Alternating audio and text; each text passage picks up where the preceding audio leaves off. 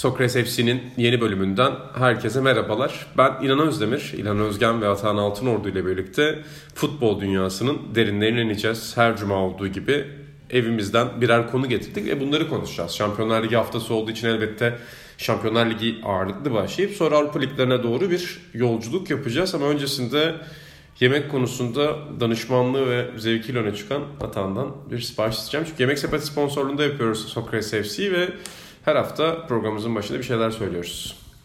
Ya şöyle, e, geçen hafta burada sen yoktun inancım. E, dinledin mi bizi bilmiyorum ama. Kebap, Dinlemedim açıkçası. Teşekkürler. E, kebap söyledik, tatlı söyledik falan. E, ben artık daha sağlıklı bir seçeneğe yönelmek istiyorum. Biliyorsun sigarayı bıraktım, spora başladım. Yeter artık bu kebaplar falan. Bugün Salata. salata söyleyeceğim. Rokalı domates salatası söyleyeceğim. Bugün. Tamam o zaman 3 tane salata söyleyeceğiz bugün ki İlhan Özgen de favori yemeklerinden biridir. Değil mi? Her gün yerim. Salatayı çok sever o da. Bakalım programımızın sonunda bakacağız. Yanında da hafif bir tatlı, bugün sütlü bir tatlı söyleriz. Ben bir ya, sütlaç söyleyeyim, ben yerim. Ben yemeyeceğim. Sen afiyet tamam, olsun. Sen sağlıklı yaşıyorsun. o zaman Şampiyonlar Ligi ile başlayalım. Ee, Şampiyonlar Ligi'nde zevkli bir haftayı geride bıraktık. Özellikle benim için zevkliydi yani. Ben izlemekten çok keyif aldım ve herhalde taraf, tarafsız birçokları gibi Ajax maçı, Ajax Real Madrid maçı haftanın en güzel maçlarından biriydi Şampiyonlar Ligi takvimi içerisinde. Çünkü Paris Saint Germain Manchester United maçı çok şey vaat ediyordu ama e, Manchester United çok biraz kısır bir futbol oynadığı için maç içerisinde Paris Saint Germain üzerinden okunan bir maç oldu ki onlar da çok atak yapmadılar. Ama Ajax çok dikkatleri çekti. Şu açıdan çok dikkatleri çekti. Herhalde birçok spor severin, birçok futbol severin en romantik duygular beslediği takımlardan biridir Türkiye'de. Neden bilmiyorum. Hani logosundan dolayı olabilir, 90'lardaki genç yeteneklerinden olabilir, bir kültür simgelemesinden olabilir. Bizden önceki kuşakların total futbol ve Johan Cruyff sevgisinden olabilir ama herhalde Ajax Real Madrid maçını izlerken Real Madrid taraftarları bile bir noktada Ajax'a sempati duymuştur. Sen ne diyorsun Atan? Ya duymuştur. Ben dediğin gibi romantik işlere e, hitap eden bir takım. Yani belki öyle liman işçileri falan yok. E, ama e, niye öyle baktın var mı? Yok. yani benim bildiğim kadarıyla yok.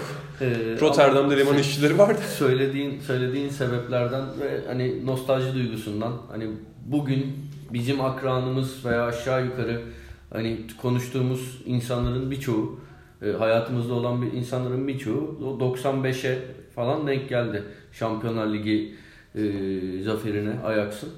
E, sonrasında da futboldaki değişimlerin en çok vurduğu takımların başında geliyor. O yüzden Ajax hep ah Ajax vardı veya ne zaman futbolda e, bir şeyden memnun olmasak ya Ajax da bu gelişmelerden dolayı bitti. Yok Bosman, e, yok işte bir sürü şey. E, en çok da başında Bosman hikayesi geliyor. E, bugün de öyle aslında baktığımızda yine e, şu kadroda öyle yıldız diyeceğimiz, büyük yıldız diyeceğimiz oyuncu hani olacak. Hepsi genç zaten bugün dünyada büyük yıldız dediğimiz birçok insan Suarez'inden Eriksen'ine yani Alder Alderweireld her ya birçok oyuncu zaten Ajax'tan yolu geçti. Ya altyapısında yetişti ya genç yaşta e, Ajax tarafından transfer edildi. Bugün de işte öyle. Mesela geçen haftalarda konuştuğumuz De Jong da aslında Ajax'ın direkt altyapısından çıkmadı. Transfer edildi ama altyapıda da oynadı. Ya böyle bir takım şey değil. Yani yüksek maaş alan oyuncu yok bildiğim kadarıyla. Bildiğim kadarıyla yine Hollanda hükümetinin kısıtlamaları yüzünden e, biraz böyle. Yani bir, biraz Hollanda'da futbol kulüpleri birçok yani bizdeki gibi halkın sırtındaki böyle küfek gibi değil de e, oranın ekonomisinin gerçek anlamda bir doğal parçası. bir parçası. Evet, doğal bir parçası. Ee, bu sebeple biraz aslında genç futbolculara yöneliyorlar ama çok büyük bir başarı kazanıyorlar onlar da. Yani çok söyleyecek şey var. Çok çok uzatmayayım bunları şey içinde konuşuruz. Yok konuşabiliriz. Bir şey orada ilginç. İnan sana sözü atacağım. Yani Johan Cruyff yine bir şekilde meselenin içerisinde çıkıyor. İşte Johan Cruyff'un biraz hayatını okuyanlar şeyi fark etmiştir. Hollanda'da aslında öyle hiçbir zaman Johan Cruyff ne derse doğrudur. Johan Cruyff bizim futbolumuzun temelidir şeyi olmuyor 2000'lerde özellikle. 2000'lerde çok tartışılan ve özellikle 90'larla birlikte Barcelona'ya gidip Barcelona'nın fikir babası olduğu için 2000'lerle birlikte biz onun öğretisinden uzaklaşmalıyız denilen bir eski peygambere dönüşüyor futbol ikliminde Hollanda'nın. Hatta işte bu Snyder'li jenerasyonu eleştirdiği demeçlerden sonra hep oyuncu gruplarının ve teknik direktörlerin ya Johan Cruyff çağı artık geçti. Biz futbolda başka bir çağın temsilcisiyiz ve oralara gitmeliyiz dediği söyleniyor ama 2010'ların başında Johan Cruyff bir tırnak içinde darbe yapıyor Ajax'a tekrardan. Bir Ajax'a geliyor. İşte bugün bu Mark Overmars'lı ve Edwin van der Sar'lı e, işte yönetim kadrosunun da içinde bulunduğu ekibi getiriyor ve orada şunu yapmaya başlıyor. Tekrar biz oyuncu yetiştirmeye dönmeliyiz diyor. Yani biz altyapılarda mücadeleci bir takım ve kazanan bir takım yaratmaya çalışıyoruz ama biz oyuncu gelişimine bakmalıyız diyor. Biz oyuncu gelişimine esas yatırım yapmalıyız diyor ve oradan gelen inanılmaz bir jenerasyon var şu anda. E, o yüzden de hakikaten çok hoş bir hikaye yazmaya gidiyorlar. Bir de şey çok güzel bence. Hani daha yazı yayınlanmadı spoiler vermeyeyim ama e, İlhan'ın gelecek sayı için yazdığı bir Cinola yazısı var. Orada işte Cinola'nın bir alıntısından bahsediyor. Futbol eğlence olmalıdır diye. Hani biz çok taktik savaşlara neyse spoiler vermeyeceğim. Futbol eğlence olmalıdır diyor. Ajax'ı izlerken ben o tutkuyu tekrar yaşıyorum. Yani küçükken bir Şampiyonlar Ligi maçı izlediğimizde biz de görürdük bir orta düzey takımın Avrupa'da gidip Real Madrid ya da Bayern Münih'e eleyebileceği ihtimali bizi heyecanlandıran bir şeydi. Ama son yıllarda çok tahmin edilebilir bir şeye dönüştü Şampiyonlar Ligi. Çünkü parası olan ve yıldızı olanın kazandığı bir yere dönüştü. Ajax o açıdan da benim açıkçası içinde bazı duyguları tekrar uyandırıyor. Yani çocuk gibi izledim açıkçası maçı. Ya şimdi çok kısa bir şey söyleyeceğim. İlhan'a çünkü yani İlhan'ın sözünü kesmek istemiyorum biraz da o konuşsun ama e, az önce şey dedin hani bu takımda büyük işler başaracak gibi bir şey söyledin. Aslında büyük ihtimalle yine olmayacak. Evet. Yani bir şey olmayacak. İşte Şampiyonlar Ligi hikayesi burada çok büyük ihtimalle bitti. Gördük. Çok güzel bir maç izledik. İkinci maçta belki yine heyecan verici bir Ajax izleyeceğiz. Bitecek. Ligde bile bu arada şampiyon olmama ihtimalleri çok fazla. Zaten 5 senedir herhalde olmuyor. En son 2012 13'te mi 13 14'te mi ne oldu? Yine PSV'nin 6 puan arkasındalar. Bu hakikaten ben arada Ajax maçlarını izliyorum. bütün maçlara hükmediyorlar. Yani şutu, toplu oynaması her şeyi Ajax'tan yana ama çok kolay kaybediyorlar. Yani bu biraz da tecrübe eksikliğinden işte ama o takımda oynayan oyuncuların hepsi başka takımlarda ya ne yazık ki işte biz şimdi diyoruz ya nostaljisini yapıyoruz kendi aramızda e, bazısı romantizmini yapıyor 95'teki Ajax. Şimdiki nesil hiçbir zaman öyle bir takım görmeyecek. Bu oyuncuların bir tanesi Barcelona'da oynayacak, bir tanesi Real Madrid'de oynayacak, bir tanesi Inter'de oynayacak. Bir tanesi Tottenham'da oynayacak. Or orada başarı kazanacaklar ama farklı bir takım görmeyeceğiz işte böyle. 3 senede bir yani romantizmi yapılan takım bile Liverpool olacak. Yani böyle olacak maalesef. Bundan sonra böyle gibi görünüyor deyip susuyorum artık. Ne diyeyim? Sana ben o zaman şeyi sorayım buradan. Ee, bir hani Ajax'ın hep biz tarihinden böyle ofiste çok bahsediyoruz. Sen biraz total futbolun farklı yönlerinden de bahsediyorsun yani. Özellikle farklı fikir babalarından Türkiye'de biraz yanlış anlaşıldığından. Bir sana 90'lardaki Ajax takımını sorayım. Buradan sana öyle pas atayım. Hani bunun tekrar modern futbolda gerçekleşmesi mümkün mü? İki, e, hani 70'lerden bu yana bir Ajax portresi çizersen hep Ajax böyle yetiştirici, romantik bir kulüp mü ya da iyi futbol oynamaya çalışan bir kulüp oldu mu bizim düşündüğümüz gibi? Ya Şimdi 90'lardaki Ajax Tan diyor ya böyle bir takım izleyemeyeceğiz bir daha diye. Aslında o takımın da çok tadına varamadık yani biz. Onlar da çok genç yaşta dağılmıştı. Hani o kupayı aldıktan sonra final oynadıktan sonra işte Seedorf'u, Davids'i, Reisiger'e bir tek Litmanen biraz uzun kaldı. O da zaten aralarında yaşlı olanlardandı. Sonra Barcelona falan yaptı. onlar da biraz kurban gitmişti yani. Belki biraz daha uzun süre oynasalardı hakikaten hükmedebilirlerdi o döneme. Çok genç dağıldı o takımda yani. O takımın da o döneme göre düşünürsek çok genç yaşta dağılmıştı onlar da. Ne oldu? Bana bana şey yapmak için bir şey ya öyle hatırlıyorum. Şimdi tabii öyle. Yani şimdikinden yine daha uzun. Artık hani 18 yaşına gelen, 19 yaşına gelen, maksimum 21 yaşına gelen uçuyor Onlar da öyle uçmuştu diye Sanki... hatırlıyorum. Ama 20 yaşında başardılar o şeyi. O garip. Şampiyonlar Ligi'ni aldı. Aynen yani Sidorf o civardaydı. Çünkü 76'lı Sidorf. 95'te aldılar. Sidorf'un 76'lı olduğundan eminim. 19 yaşındaydı. E, Davidsler falan o kuşakta. Reisiger o kuşakta. E, kaleci Van der Sar hadi biraz büyük olsun onlardan. Onların bu kadar büyülü olmasının sebebi biraz da oydu. Yani bir yanda Avrupa'ya hükmetmiş Milan var.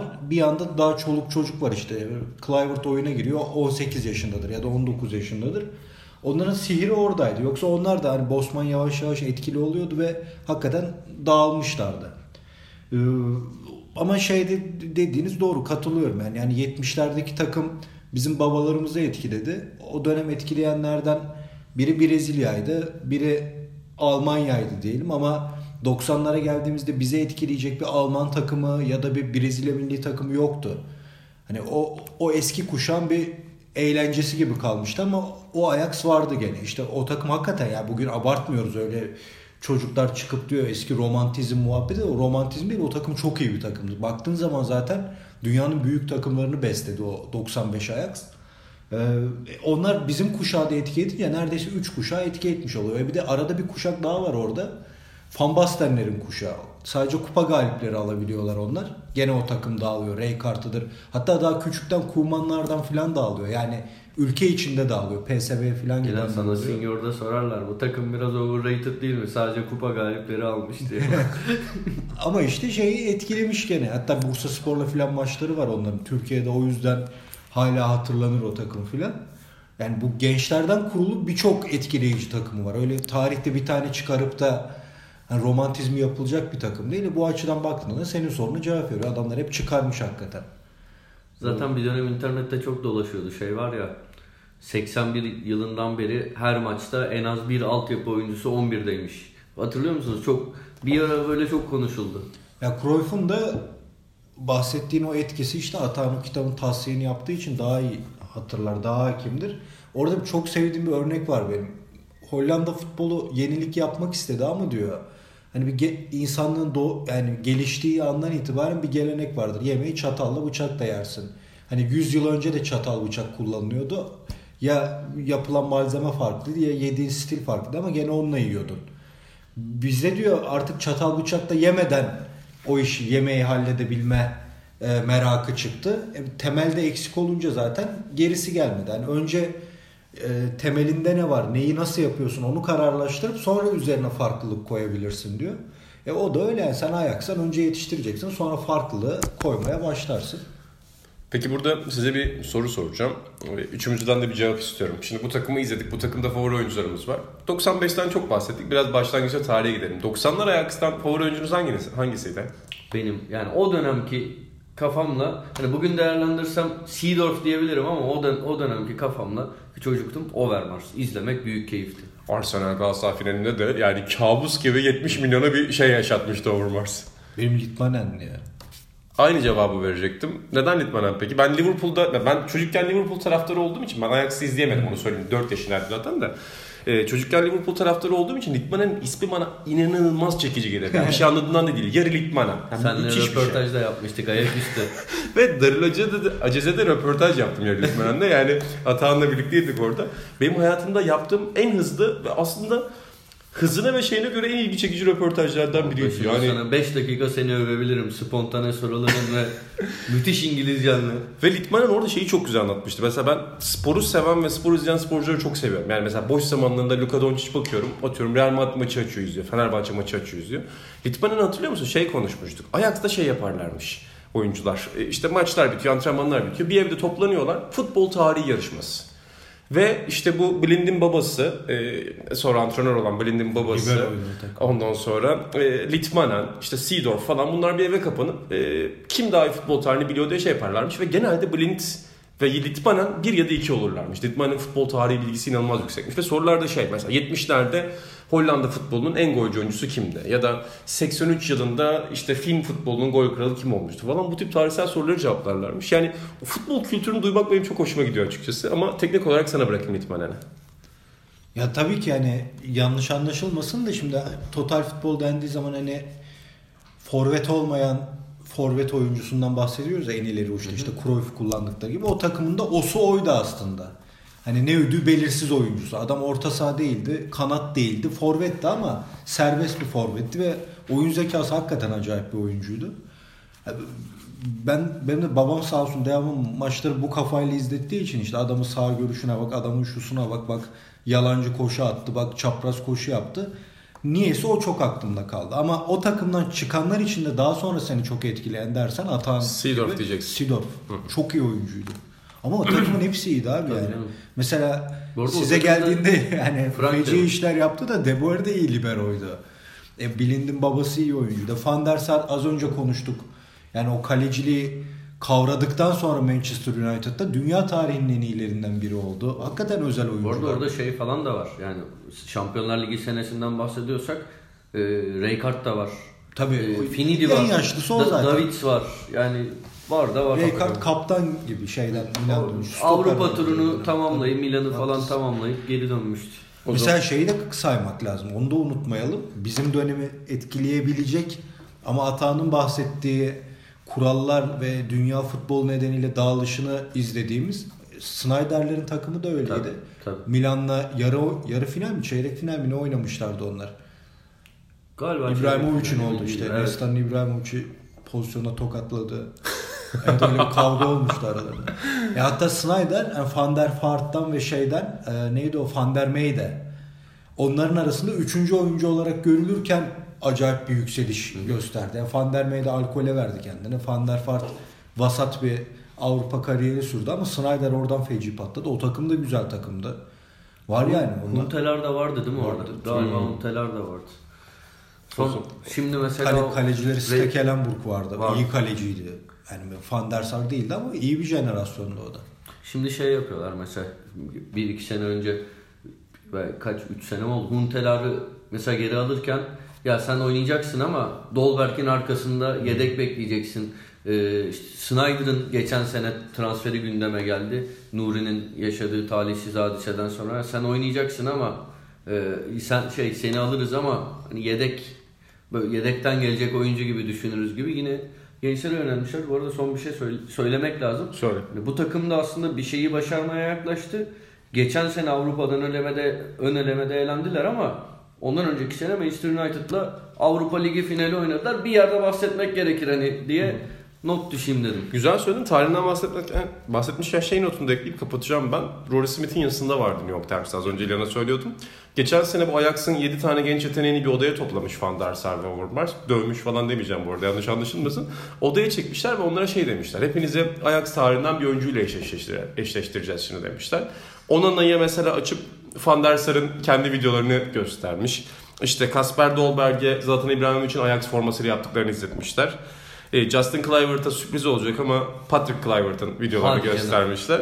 E, Frankie de Jong'a Christian Eriksen'i göstermişler. Matthias De Ligt'e Barry Hulshov'u göstermişler ki az önce İlhan Baba'dan aldığım bilgiye göre takımın kazmasıymış etmişlerdi. Ya o Bu- takımın pis adamı olarak görülen bir oyuncu. Çok da çirkin bir adam. Kazma stoper. Onu bilmiyorum ama Kluivert, Kluivert da dahil olmak üzere hiçbir benzetmeyi ben katılamadım şu ana kadar. Ya şey yapmaya çalışmışlar onlara. Hani e, Ajax formasıyla bunlar efsane oldu. Siz de bizde kalın ve siz de efsane olun Ajax formasıyla sonra gidin demişler. Bir tanesi dışında hepsi gitti onların. Justin gitti ama şimdi diğerleri de yavaş yavaş gidiyorlar. Yani yaz transferine gidecek olanlar var zaten Barcelona'ya Evet, gidecek. Delik de kesin gidecek. De Evet yani De Jong'dan sonra gidecek gidecekler. yani mutlaka. gidecekler. O zaman e, Gidecekler ama Ajax bir de bu gideceklerin yerini de dolduruyor. Yani mesela Delik gidecek ama e, Boca Juniors'ın stoperini aldılar. Daha oynamadığı için adını tam bilmiyorum. Ma, yani Ma- Magallan mı öyle bir adı var. E, 8-9 milyon euro verdiler. Şimdiden yerini hazırlıyorlar. O neresi öyle aldılar. Yani Kluivert gitmeden e, bir sene Brezilya'da izlediler. Şimdi o kaç 20 yaşında mı 21 yaşında mı şimdi canavar gibi oynuyor. Böyle. Öyle Şey yani. ya bir de yani takımın havası da iyi ki yazın herkesin küfür ettiği Tagliafico bayağı top oynuyor solda yani gayet iyi oynuyor. Onu O da, da çok ilginç. ucuza Arjantin'den almışlar. Independiente'den mi ne? 4 milyona falan almışlardı. Biz niye bulamıyoruz bu adamı? biz niye çıkaramıyoruz? Zaten Ve bu- dünyada hep- herhalde bir Türkiye bir Rusya bu kadar para harcayıp da hiçbir başarı Evet. elde edemeyen ama bir buralara şimdi Evet şimdi başka konuya geçeceğiz. Benim babamın hep yaptığı bir şeydir bu. Onun çok şakasını da yaparım. Böyle işte De Jong'u falan izler. bizimkiler Biz niye bulamıyoruz? ya diyorum biraz zor bizim onu bulmamız. Mesela Kadir Özdemir'den bahsetmişken onun çok sevdiğim bir özelliğini anlatabilir miyim? Anlat. İnan Özdemir'in babası Kadir Özdemir. Kadir Özdemir futbol maçlarını izlerken sıklıkla haklı çıkar. Her penaltı öncesi Kaçacaklar. kaçacaklar ve mutlaka bir noktada böyle ortalama 5 penaltıdan biri kaçtığı için kalede Harun Tekin yoksa Ve yani penaltı kaçacak dediğinde sen penaltı girdiğinde kimse sana niye bilemedin demiyor. Çünkü penaltı giren bir şey zaten. Ama kaçtığında herkes sana diyor ki ulan nasıl bildin ya. o yüzden hani babamın taktiğini bütün okuyucularımıza tavsiye ederim. Penaltı kaçacak bence diyebilirsiniz. kaçacak. Düşünsene Şey de vardı 94'ü izlesen futbol tanrısı bellersin Kadir abi. Bacıyor kaçacak. Kaçacak. Büyük şey de vardır böyle sağa atacak, Tabii. sağa vuracak. Neyse hadi ikinci konumuza geçelim İlhan Özden. İlhan Özgen. Gençler demişken uzun süredir konuşacağım diye niyetleniyordum ama erteledik hep. Zaniolo'yu konuşalım dedim. O da çünkü Şampiyonlar Ligi'ne bu se- yani bu hafta damga vuran gençlerden biriydi aslında. Yani şimdi neyse küfürlü konuşmayayım da e, kaplumbağa seviyesinde geçen bir maçı hareketlendirdi. Sonra maç kızıştı. Güzel bir maça dönüştü filan. Hmm, Zaniolo benim bu sene Roma'yı izleme sebebim geçen programda da söyledim. Bir hayal kırıklığı Roma bu sezon benim adıma ama onun o enerjisi, onun o hani on numaralarda aslında aradığımız şey vardır ya ne yapacağını tahmin edememe durumu.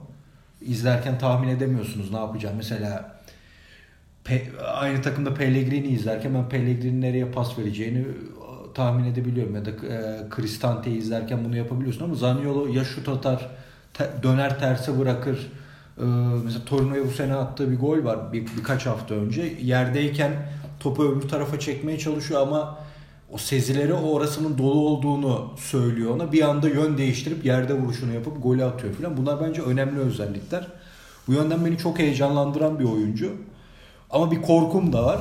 Elbette Roma'dan gidebilme durumu var yani. Bunlar normal şeyler ama İtalyanlar böyle adamları az bulduğu için bulduğu anda bir bokunu çıkarma durumu oluyor.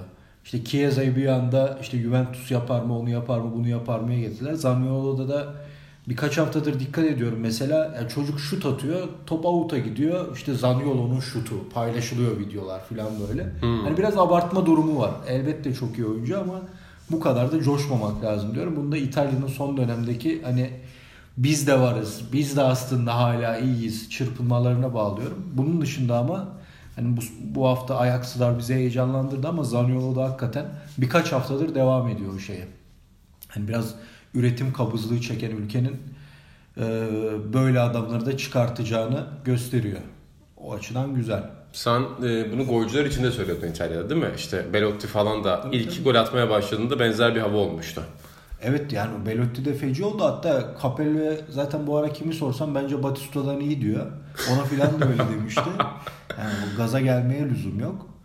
Ama hakikaten öne- önemli bir oyuncu ve orada da bir diğer hani Türkiye'yi suçladık, Rusya'yı suçladık da bir diğer futbolcunun kıymetini bilmeyen Inter. kulüp Inter. Yani- Gene takasta geldi Nainggolan. Nainggolan yani şey Zaniolo artı değil. 30 mu 35 milyon mu saçmalık yani bu arada ilk değil yani mesela Pirlo da böyle Inter Coutinho çok ucuza Liverpool'a gitti yani hiç kıymet bilmiyor. İlginç bir kimlik o da yani Inter'in de öyle saçma bir kimliği Ve var. hani Pirlo ne, neyse diyelim adamı on numara oynatmaya çalıştın olmadı diyelim. Ya Coutinho'yu da öyle mahvettin. E bu çocuk gene ne oynuyorsa onu oynuyor yani alt yaş milli takımlarında. Bir değişiklik yok. Bir tek bu bu hafta e, Şampiyonlar Ligi'nde biraz kanat gibi oynadı. Onun dışında forvet arkası oyuncusu hep öyle.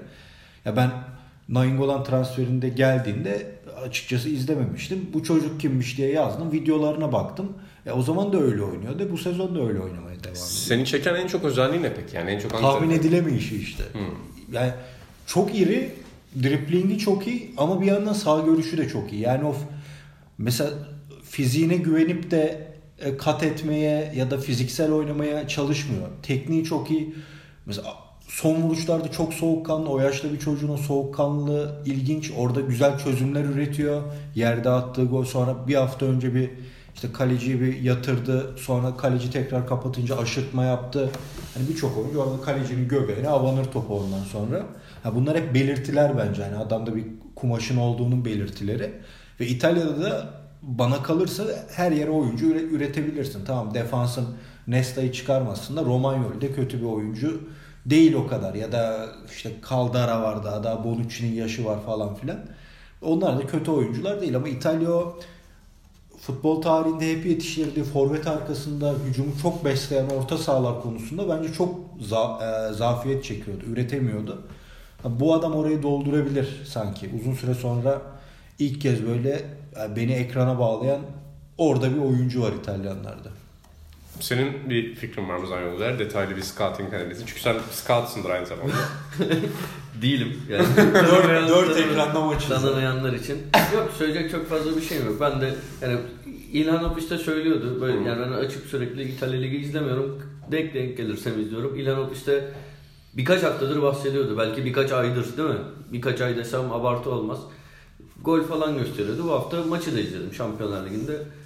Ben de beğendim yani. İlhan'dan Sen de çok seversin ama YouTube'dan biz oyuncu göstermeyi. Scouts'un değişim ondan geliyor. Güney Amerika'dan. Bu sabah İlhan'a dünya futbolunun gelecekteki e, önemli Güney Amerikalı teknik direktörlerinden birini birinden bahsettim ama nasıl okunduğunu bilmediğim için şu anda dile getirmek istemiyorum ama Arjantin'de Defensa'nın hocası Defensa y Justicia yani de, savunma ve adalet. E, bunun da romantizmi yapılabilir.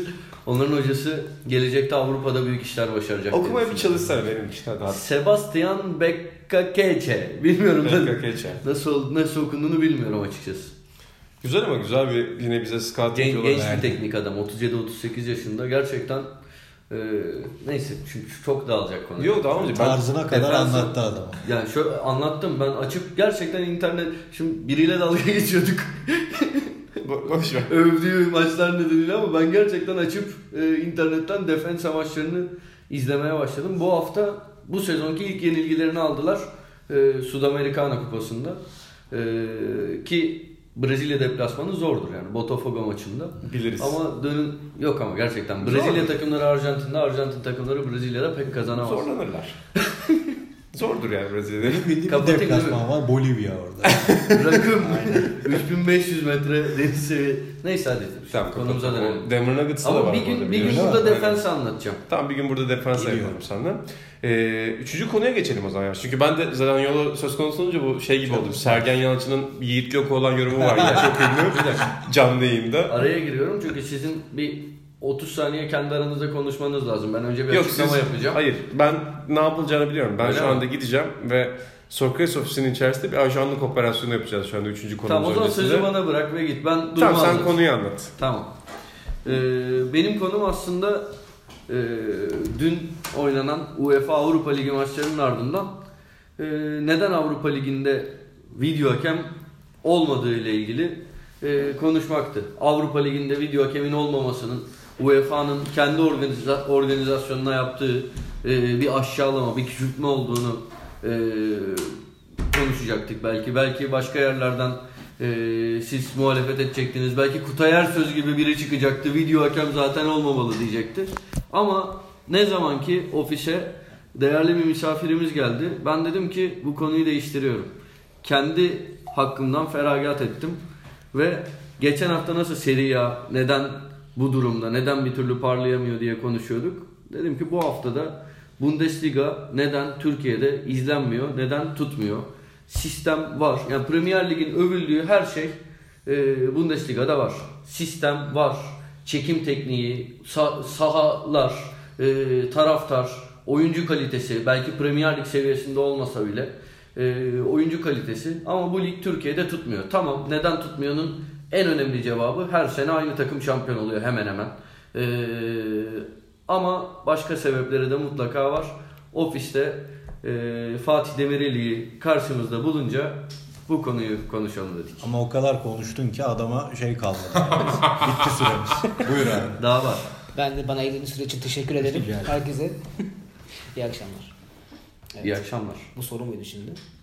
Yani evet neden, Neden bu- sence Türkiye'de Bundesliga bu kadar Yani neden tutmuyor? Bundesliga için yanıp tutuşmuyoruz biz? Baktığında denkleme tutuşmamız gerekirken. Ee, yani bunun tabii ben e, sıklıkla Türkiye'ye gelip Bundesliga tüketmek isteyen bir insan olarak başlı başına bir sebebi var zaten şu an. Yani yıllardır izlenmiyor mesela Bundesliga. Yani bunda sebebi var. Yani aslında bu aynı e, sorunun cevabı. Yani neden yayınlanmıyor? Yani bir yerlerde yayınlanıyor diyor işte işte ama işte ekstra bir para vermen lazım. Ekstra para verdiğin yerde bile araman lazım vesaire vesaire. Yani sanırım biz neden yabancı ligi izliyoruz? İlk etapta bunu cevaplamamız lazım. Sonra neden bir yere seçiyoruz? Şimdi Süper Lig'i yerel sebeplerden dolayı izliyoruz. Sonra Premier Lig'i işte yıldızlar, tempolu bir futbol, işte güzel tribünler, güzel çekim vesaire izliyoruz. Şimdi Bundesliga e, Premier Lig kadar e, güzel bir lig. Yani görüntü olarak işte full statlar bir de gündüz oynanıyor. Bence bu da çok önemli bir etken.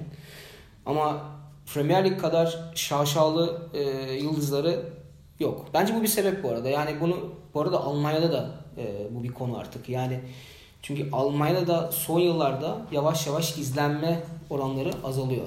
Yani statlar hala full ama televizyonda izleyen e, kitle azalıyor. Bu da kulüplerin artık tamamen neredeyse hem teknik direktör koltuğunda hem de saha içinde gençlere önermesi. Hani bu heyecan verici bir şey aslında. Hani ben bir futbol tüketicisi olarak bunu çok e, beğeniyorum. Yani şu an Bayern Münih taraftarıyım ama Dortmund'un takımı beni heyecanlandırıyor mesela. Hani ben şimdi Şampiyonlar Ligi olunca en çok heyecanlandıran maç Dortmund Tottenham oldu. Çünkü Dortmund takımının yani Tottenham'a karşı bir şeyler yapacağını düşünüyorum. İşte Leverkusen aynı şekilde. Leipzig zaten proje olarak bu şekilde. Schalke bu şekilde. Hocalar da 30 yaşında, 32 yaşında insanlar. Ama bu bir noktadan sonra entertainment kısmından çıkıyor. E, biz de bunu entertainment için izlediğimiz için galiba biraz Bundesliga bunu kaçırdı. Yani çok fazla e, bir trend yakalandı. İşte gençlere önerelim, gençler oynasın. E, yıldızlar zaten başka yerde daha çok para kazanıyor kafasıyla. E, biraz da hatta Premier Lig'in ar- arka bahçesine dönmüş gibi. Yani son yıllarda yapılan işlemlere bakılınca e, bu çok fazla oldu. Hatta şöyle bir gelişim oldu artık o kadar çok yıldız gönderdi ki Bundesliga Premier Ligi artık İngiltere'nin gençleri Bundesliga gelmeye başladı. İşte Jadon Sancho gibi, Hudson Odoi gibi, Tyler Adams gibi artık oradaki gençler e, Bundesliga'ya gelmeye başladı.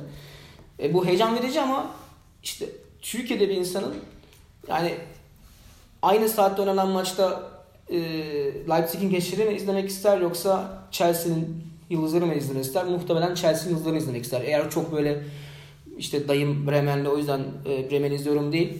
E, daha çok oradaki e, yıldızları izlemek ister sanırım bu. Yani Bundesliga biraz bu e, yıldız levelini kaçırdı son e, 1-2-3 yılda. Orada şey notunu da verelim. Yani Türkiye'de aslında bir dönem NTV yayıncıyken Bundesliga çok parlamaya başlamış değil mi? NTV'nin yayınıydı. Evet, NTV. Spor'un. Sonra. Eurosport'a TRT'ye gittiğinde TRT'de bu arada 2000'lerin başında da TRT veriyordu değil mi? Evet, aynen. Ben yanlış hatırlamıyorsam. Hatta bu Doğru. Wolfsburg'un falan iyi olduğu dönemlerde TRT'de mesela çok TRT izlediğimi 3'ten hatırlıyorum. izledik o şampiyonu. Mesela Dortmund'un şampiyonluğunda da 2000'lerin başında hangi sene hatırlamıyorum şampiyon olmuşlardı. Ee, 2005-2006. Mesela oyu da, onu da galiba TRT'de izlediğimizi hatırlıyorum ve çok hoşuma gitmişti mesela. Sonra NTV'den de izlediğimiz güzel sezonlar oldu. Eurosport'a geçtiğinde de ki sen yorumcuydun Fatih orada da. Hakikaten güzel sezonlar vardı ama sonra teknik detayı vereyim orada. Türkiye'de yayıncılardan biraz fazla para istenmeye başladı Bundesliga konusunda ve Türkiye'deki yayıncılar da biraz şunu düşünmeye başladılar benim duyduğum kadarıyla. Premier Lig'e ben aldığım zaman otomatik seyirci geleceğini biliyorum. İşte atıyorum Serie A aldığımda bir seyirci grubu gelecek çünkü Türkiye'de bir Serie A'nın markası var ama Bundesliga'yı bir risk olarak görüyorlar. Evet. Onun da etkisi var. Şimdi İspanya'da bile bir maç e, senin pazar e, şeyin olabiliyordu reklamına. El Clasico. Doğru. Ya bir dönem içimiz dışımız El Clasico olmuştu mesela. Yani bunlara baktığında Almanya'da böyle çekici bir şey elinde kalmıyor. Hatta e, Bundesliga yönetimi de bunu fark edip hissedip Bayern Dortmund maçında Der Klassiker ismini verip pazarlamaya çalıştı.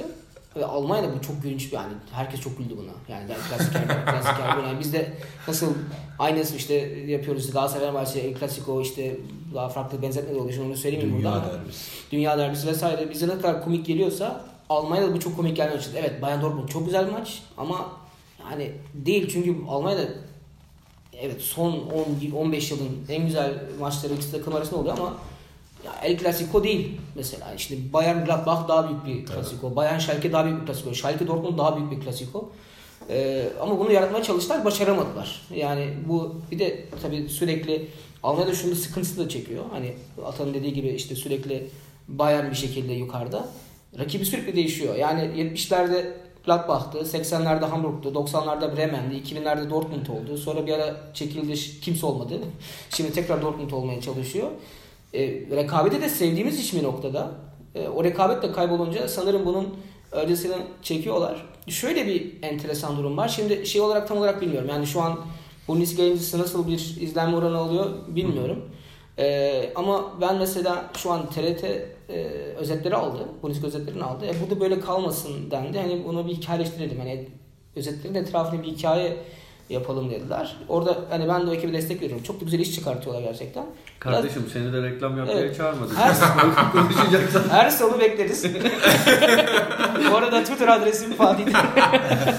Ee, orada şöyle bir şey oldu. Ge- e, izleniyor çünkü orada hikaye anlatılıyor. Yani özet yine hani yine mi tabii ki 2-3 dakikalık özet var ama 90 dakika izlenmiyor ama insanlar özetlere rağbet gösteriyor çünkü orada bir hikaye var. E, orada seni bulmuşken şeyi soracağım. Aslında son yılların en bir anlamda garip sezonu oluyor Bundesliga'da. Sonuçta Bayern Münih'in e, hegemonyası biraz yara alacak gibi. Aynen. Orada durum sence nasıl ilerleyecek? Yani Dortmund'un bu seni heyecanlandıran tarafı ne şu anda en fazla? Ya ben galiba bu heyecanım Lucien Favre'ye neredeyse aşık olmamla başladı. Yani çok çok önemsediğim bir teknik direktör. Bence çok underrated bir teknik direktör. Yani gittiği her takım zamanında her ta böyle işte Şampiyonlar Ligi şampiyon olacağız dediği bir noktada hiç çok ütopik bir şeyken yarattığı takım sonra Gladbach'ın sonuncu sırada alıp işte getirdiği nokta Nice'de yarattığı şey ve şu an hani sezon başında aslında Dortmund'da ne yapacağı aşağı yukarı belliydi. Ee, ve Dortmund şöyle bir şey oldu. Yani teknik direktör geldi. Sonra dediler ki ya işte biz bir iki sene yeniden yapılanacağız. İşte bunun için Matthias Lammer işte bizim danışmanımız olacak. Sebastian Kehl e, takımın başına gelecek. işte genel kaptan gibi bizde vardı eski tabir o şekilde. E, ama şöyle bir şey oldu. İstedikleri bütün oyuncuları alabildiler. Yani bunu söylüyorlardı hatta. Yani biz evet bazı bir liste yaptık işte şu e, bu oyuncu istiyoruz, şu oyuncu istiyoruz, şu oyuncu istiyoruz. Hepsini, hepsini alabildiler. Ve bir anda istedikleri, iki yıl sonra istedikleri takımı hemen alabildiler. Ve o takım gerçekten sezonun çok önemli bir kısmında hani son 2-3 hafta hariç çok iyi futbol oynadılar. Yani bu e, Dortmund'u beklemediğinden daha ileri taşıdı. Bunun da sebebi bir taraftan hani lider olmasının sebebi Bayern Münih'in bu kadar keskin düşüş yaşaması. Ama şu an bir kırılma var gibi Dortmund'da. Yani bir noktada gelecekti yani bu takımın bütün sezon bu e, yüksek tempo ile oynayacağını kimse beklemiyordu ama gerçekten en kötü zamanında aslında bir şekilde düştü. Bayern Münih de yaklaşıyor gibi şu an. Şu, şunu söyleyeyim. Alman futbol adına Bayern Münih bu sezonda şampiyon olması çok büyük bir yıkım olur. Gerçekten. Çünkü bence hak etmiyor Bayern Münih şampiyonluğu hiçbir şekilde. Yine bireysel yıldızlarla bir noktaya geliyorlar ki o en büyük yıldızları Robben Ribery aslında stand-by modunda. Yani hiçbir şekilde verim veremiyorlar ama buna rağmen Bayern Münih yine şampiyon olursa Bundesliga adına e, konuştuğumuz şeyi de daha da tetikleyebilir. Ya abi buna rağmen yine şampiyon oldular. Gerçekten izlenmez bu lig noktasına getirebilir. Peki Dortmund. Ee, ya ben 2002 diye hatırlıyorum şampiyonluğunu da o Rosicki'li, Lars Ricken'li, Jan Koller'li falan Sommer'in şampiyonluk. oldu. Hı hı. Ee, çünkü 2006'da falan Rosicki sanki Arsenal'daydı neyse. Sence bugünkü Dortmund e, o son şampiyon olan belki işte 16-17 sene önce şampiyon olan Dortmund seviyesinde bir takım olur mu veya öyle Hen- mi? henüz değiller ama olabilirler. O potansiyel E, o potansiyel var. Ee, tabii o zaman Dortmund'un daha çok taşıyıcı e, isimleri vardı yani işte bahsettiğin her isim neredeyse o takımın yıldızıydı. Şu an çok Amoroso vardı galiba. evet, de, İki, yani bir sol Brezilyalı vardı. Dede bile çok Tabii, tabii. Everton vardı, Dede Everton, vardı. ha. Everton, Everton. vardı. Bunlar taşıyıcı e, oyunculardı Dortmund'u. Şu an Dortmund'un aslında taşıyıcı e, bir iki tane oyuncusu var. Yani Marco Reus çok çok önemli bir isim ama Marco Reus'un tabii sıkıntısı yıllardır maalesef müthiş bir sezon geçirip sakatlanıp yani şu an şu an sakatlandı ve Dortmund düşüş yaşadı. Yani çok tesadüf değil bu. Yani bu sadece çok attığı için değil. Yani saha içindeki duruşu, e, teknik direktörün verdiği direktörü takıma aksa- e, aktarması gibi şeyler var. Mesela Dortmund e, Witzel'i de alarak aslında önemli bir isim aldı ama Witzel de çok daha yeni. Hani orada bir dil sorunu da var e, vesaire. E, ama olabilir. Yani Dortmund yine son yıllarda yaşadığı şey ki e, önümüzdeki Almanya Sokrates sayısında biz Watzke ile işte CEO'su ile röportaj yaptık ve ben sonlarında şu soruyu sordum. Ya muhteşem bir sezon geçiriyorsunuz ama bu muhteşem sezon her zaman şöyle sonlandı, sonlandı. E, En iyi oyuncuları sattınız. Şu an neye bakıyorum biliyor musun? Açtım. Pardon lafını bitir öyle söyleyeyim. Hep sattınız. Yani aslında hiçbir zaman mutlu son tamamen olmadı. Bu sezon böyle bir şey bir şey olacak mı? Yani yine en iyilerini satacak mısınız dedi. Ya işte buna nasıl cevap vereyim ben dedi. Ee, yani hayır diyemem dedi. Olabilir dedi. Çünkü dedi hala başkalarının daha çok parası var ama bizim eskilere göre daha çok paramız var. Belki tutabiliriz dedi. Ama işte biliyorsunuz işte Nurilerin, Kagawa'ların, işte Götze'lerin, Lewandowski'lerin e, hatta Nurilerin gittiği bir sürü sezon oldu. Hummels yani sürekli birileri gitti. Ee, şu an hani Royce'un gitmesi çok büyük bir yıkım olur ama Royce kalacak ama şu an heyecan veren işte bir, bir sürü e, isim var. İşte Pulisic de aslında olmuş yine. Hani Pulisic de gidiyor şu an Chelsea sezon sonunda. E, Sancho'yu e, birçok kulübün istediğini biliyoruz vesaire vesaire. E, bir yıkım olur ama e, bunu da diretirse ki Dortmund diretecek gibi gözüküyor. E, Bayern'e acı verebilir. Çünkü Bayern şimdi Dortmund'un bu sene yaptığını önümüzdeki sezon yapacak. Buyur. Sadece şunu söyleyeceğim oyuncu satmayla ilgili. Şimdi açtım e, o Samer'li şampiyonluğa baktım. Kadroda işte sürekli oynayan 15-16 oyuncu. Hiçbirine mesela hiçbiri devamında Bayern'e gitmemiş.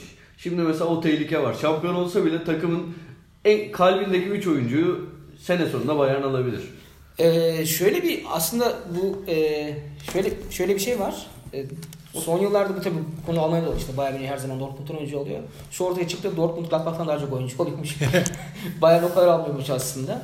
Ee, yani şu anki aslında e, transfer stratejisine baktığımız zaman ki gerçekten varmış böyle bir transfer stratejisi eskiden yoktu çünkü. Yok şu an Dortmund'dan bir oyuncu gözükmüyor. Sancho evet herkesin olduğu gibi ama Sancho da bundan sonra sanırım Bundesliga için değil de tekrar işte Premier Lig'e dönme hevesi var. Ee, Bayern ilk defa, ta ilk defa hani 2007'de Luka Toni'ler, Ribery'leri aldıkları zaman bir para harcadılar. Aynen. Ee, hatta o takıma bedelsiz gelen tek isim Hamit'ti ve en çok forma giyen Hamit de olmuştu o sezon. Ee, yine para harcamaya kalkıyorlar ama şöyle bir tehlikesi var. Para harcamak istediğini herkes biliyor artık Avrupa'da. Yani Hudson Odoi'yu sezon başından beri alamadı bu yüzden. Ee, Luka Hernandez'e 80 milyon euro e, sözleşmesindeki ödemeyi yapmak istiyorlar mesela şu an. Biraz fazla agresif giriyorlar. E, Avrupa'da da e, madem Bayern Münih böyle bir transfer tarzının içinde biz de bu Yolalım onları Yol-. Yolalım biraz ve yollanmaya çok müsaitler çünkü Dortmund'un yarattığı işte Zammer, Kehl, e, Sorp zaten var, Watzke var. Orada bir yani gerçekten bir futbol aklı var. Bayern Münih bu futbol aklı sadece şu an Salihamidzic. Ondan da çok emin olmadıkları için tehlikeli bir nokta var. Yani şöyle bir örnek vereyim. Sezon başında e, Lemar konusu vardı. İşte Lemar Bayern Münih'i istiyor mu vesaire vesaire. E, ortaya çıktı ki e, Salihamidzic tanımıyormuş Lemar'ı mesela. Öyle bir Öh. bilgi sıkıntısı var. Hakikaten mi? Evet. Kökleri bunu gerektiriyor. Ben şey soracağım abi. Dün bizim programda da öyle bir soru vardı. Bayern Münih'in e, bu kadar parlayan adamı alması rahatsız ediyor mu gibi. Hem onunla ilgili bir şey soracağım hem de bağlantılı olarak senin söylediklerinle ilgili. Şimdi beni yani rahatsız ediyor ama yapacak bir şey de yok dedim. Çünkü bahsettiğin gibi 70'lerde Gladbach, Eintracht Frankfurt, sonra Hamburg, sonra Dortmund gibi takımlar istikrar sağlayamadı. E, Bir yerde istikrar varsa oyuncu da o istikrarı seçer. Aynen. Baktığında herifler 50 yıl hükmetmiş Avrupa futboluna hem de Almanya futboluna. Hem bu mevzu var hem de e, benim geçen hafta konuştuk. İtalya Ligi'nin bence eski tadı vermemesinin bir nedeni var. Eskiden Fiorentina, Sampdoria, Parma bu takımlar Avrupa Kupası falan alıyordu. Final oynuyordu. Almanya'da böyle takımları çokça çıkaran bir ülkeydi. Yani Hamburg'un Juventus'u elemesi bence Şampiyonlar Ligi tarihinin en büyük olayı. Aynen. O Netzer'le e, Happel'in işbirliğinde. Ama orada o takımın disiplininden, stratejisinden hala övgüyle bahsedersin. Yani şansına olmuş bir şey değil kesinlikle. Bence Alman futbolunun hani kendini sorgulaması gereken yer orası. Biz bu takımları niye çıkaramıyoruz? İşte Leipzig çıktığında büyük bir gaz oldu hiçbir şey olmadı. Geçen sene Dortmund öyleydi. Atalanta Dortmund maçında Atalanta hak etti o turu. Bu sene Dortmund öyle mesela. iyi takım diyorsun ama Tottenham'a yani İtalyanlarda da aynı mesele var. Inter çok formda diyor. E abi sen Tottenham'ı yenemiyorsun. Roma çok iyi diyor. Gidiyor Shakhtar'a eğleniyor. Napoli öyle. Bence o ikisinin bu bahtsızlığı ya da beceriksizliği diyeyim dışarı böyle yansıyor ama insanlar onu yıldızlarla ya da farklı şeylerle örtmeye çalışıyor. Aslında küçük takımlarını çıkaramıyorlar tekrar. Çok Mesela doğru. İspanya bunu acayip iyi yaptı. Ya %100 doğru tespit bu. Bundesliga yani Bundesliga üzerinde çok doğru bir şey. Ee, hatta şöyle bir eleştiri var. Son yıllarda e, birçok hani artık Bundesliga 7 takım 7-8 takım bazen hatta Avrupa Kupası'na gidiyor. Bayern dışında Avrupa'da hedef koyan hiç kimse yok. Yani tabii ki bunun maddi nedenleri oluyor vesaire vesaire ama yani bir tur atlayalım gibi bir şey yok. Yani bizim ülkemizde mesela Başakşehir'le ilgili böyle bir eleştiri vardı. İşte şampiyonluğa gitmek için Avrupa Ligi'ni önemsemiyorlar vesaire. Mesela aynısını geçen sene Hoffenheim yaptı. E, bu sene de e, Şampiyonlar Ligi'ni önemsediler ama yine önemli maçlarda rotasyon yaptılar vesaire. E, son yıllarda şöyle bir şey oldu. O bu küçük takımlardan tırnak içinde Avrupa Kupası'na giden her takım neredeyse biz biz hani o, Avrupa oynadığı sezonda küme düşme oynadı. Hatta düşenler oldu. İşte Stuttgart, Freiburg, hatta Hoffenheim hepsi bir sezon sonra muhteşem 5. oldular. Harika gidiyoruz. Bir, bir sezon sonra e, hatta düştüler. Freiburg düştü, Stuttgart düştü. Hepsi bunu yaşadılar. E, bunun galiba biraz da sebebi dedik ya genç takım kuruyorlar. İşte alternatif yani yıldızlar çok fazla yok. Bunda çok fazla diretip alternatifli kadroyu yaratmak istemiyorlar. Yani biz işte elendiğimiz zaman bu oynayamayan oyuncuları ne yapacağız e, düşüncesiyle. E, ama bu bir işte ikilemde kalıyor aslında. Yani bir şekilde bütün sezon neden oynuyorsun? Başarılı olmak için oynuyorsun. Ya Avrupa Kupası'na gidiyorsun. İşte taraftarlar işte bir tezahürat vardır her zaman mesela Avrupa Pokal, Avrupa Pokal diye bağırırlar. İşte Avrupa Kupası, Avrupa Kupası çok daha şey değilmiş, yaratıcı değilmiş ama bu eskilerden biri var. Ee, kutluyorlar bunu. Futbolcular işte üstlerine bira döküyorlar. E, ertesi sezon yok. Yani hiç Avrupa'da varlık gösterme şey yok. Bunu bu sene Frankfurt kırdı mesela. Frankfurt hatta ligde çok kötü gitti. Ee, Avrupa Ligi'nde 6'da 6 yaparak Bundesliga için moral depoladı ve inanılmaz bir çıkış yaptı Bundesliga'da. Yani bu aslında iyi bir örnek. Yani onlar iyi bir örnek yarattılar. Ee, Bundesliga yöneticileri bundan çok rahatsız. Çünkü Almanya'nın da bir pazarlama ihtiyacı var. İstiyorlar bunu yani o pastadan işte sürekli mesela şu an Bayern Münih kampını, Dortmund'un kampını, Hamburg'un kampının, bütün uzak doğu, işte Çin, Amerika kamplarının hepsini Bundesliga sponsor ediyor mesela. Gidin hani biz onun parasını veririz orada kendinize gösterin diyorlar. E, sürekli Avrupa kupalarında olmayan e, bir ligi bir noktadan sonra da pazarlamanız zor. O yüzden burada ciddi eleştiriler var. E, ama bunu nasıl kurtaracaklar çok bilmiyorum. Çünkü kafa çok değişmedi. Hala e, Avrupa'yı evet iyi bir hedef ama yok. Mesela Mainz bu sezon çok iyi bir sıkış yakaladı. Yani gerçekten o yani takımın neredeyse hiç hiçbir yıldız yok. Yani teknik direktör hiç kimse yıldız değil. Ama teknik direktöre geçen hafta şey soruldu. İşte Leverkusen maçından önce "Ya işte Avrupa Kupalarına yaklaştınız ne diyorsunuz? Yani sanki adama küfür ettiler basın toplantısında. ne diyorsunuz siz ya öyle şey mi olur? İşte bir daha duymak istemiyorum vesaire. Yani çünkü işinden de oluyorlar. Yani öyle bir sıkıntı da var. Yemeğimiz geldi. Evet. o zaman ben Fatih Terimli'ye çok te- teşekkür ediyorum. Güzel, değerli bir konuk oldu bu hafta bize. Atan Altınordu'nun büyük transferiydi bu. Atan Altınordu hem Devre arası Büyük, transfer. büyük de bir fedakarlık yaptım. Kendi konumdan vazgeçtim. Ee, yani sen Öyle de bir adam. Öyle bir adam. Gene ağlattı dinleyiciyi. Yine Sokrates hepsinin bir bölümünün sonunda Atan Altınordu'dan bir fedakarlık gördünüz efendim.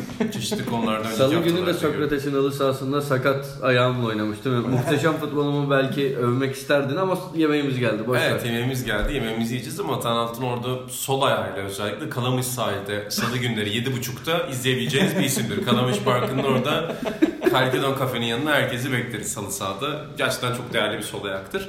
Ee, ben İnan Özdemir, İlhan Özgen, Atan Altınordu ve Fatih Demireli ile bu hafta Avrupa futbolun e, farklı noktalarına gittik yine. Sokrates FC'de Yemek Sepeti sponsorluğunda her hafta sizlere podcastimize bekliyoruz. Aynı zamanda kısa 5 podcastimizi dinlemeyi de unutmayın. Avrupa basketbolu üzerine Kaan Demirel ve Burak Balaban'ın yaptığı podcast'i. Görüşmek üzere efendim, hoşçakalın.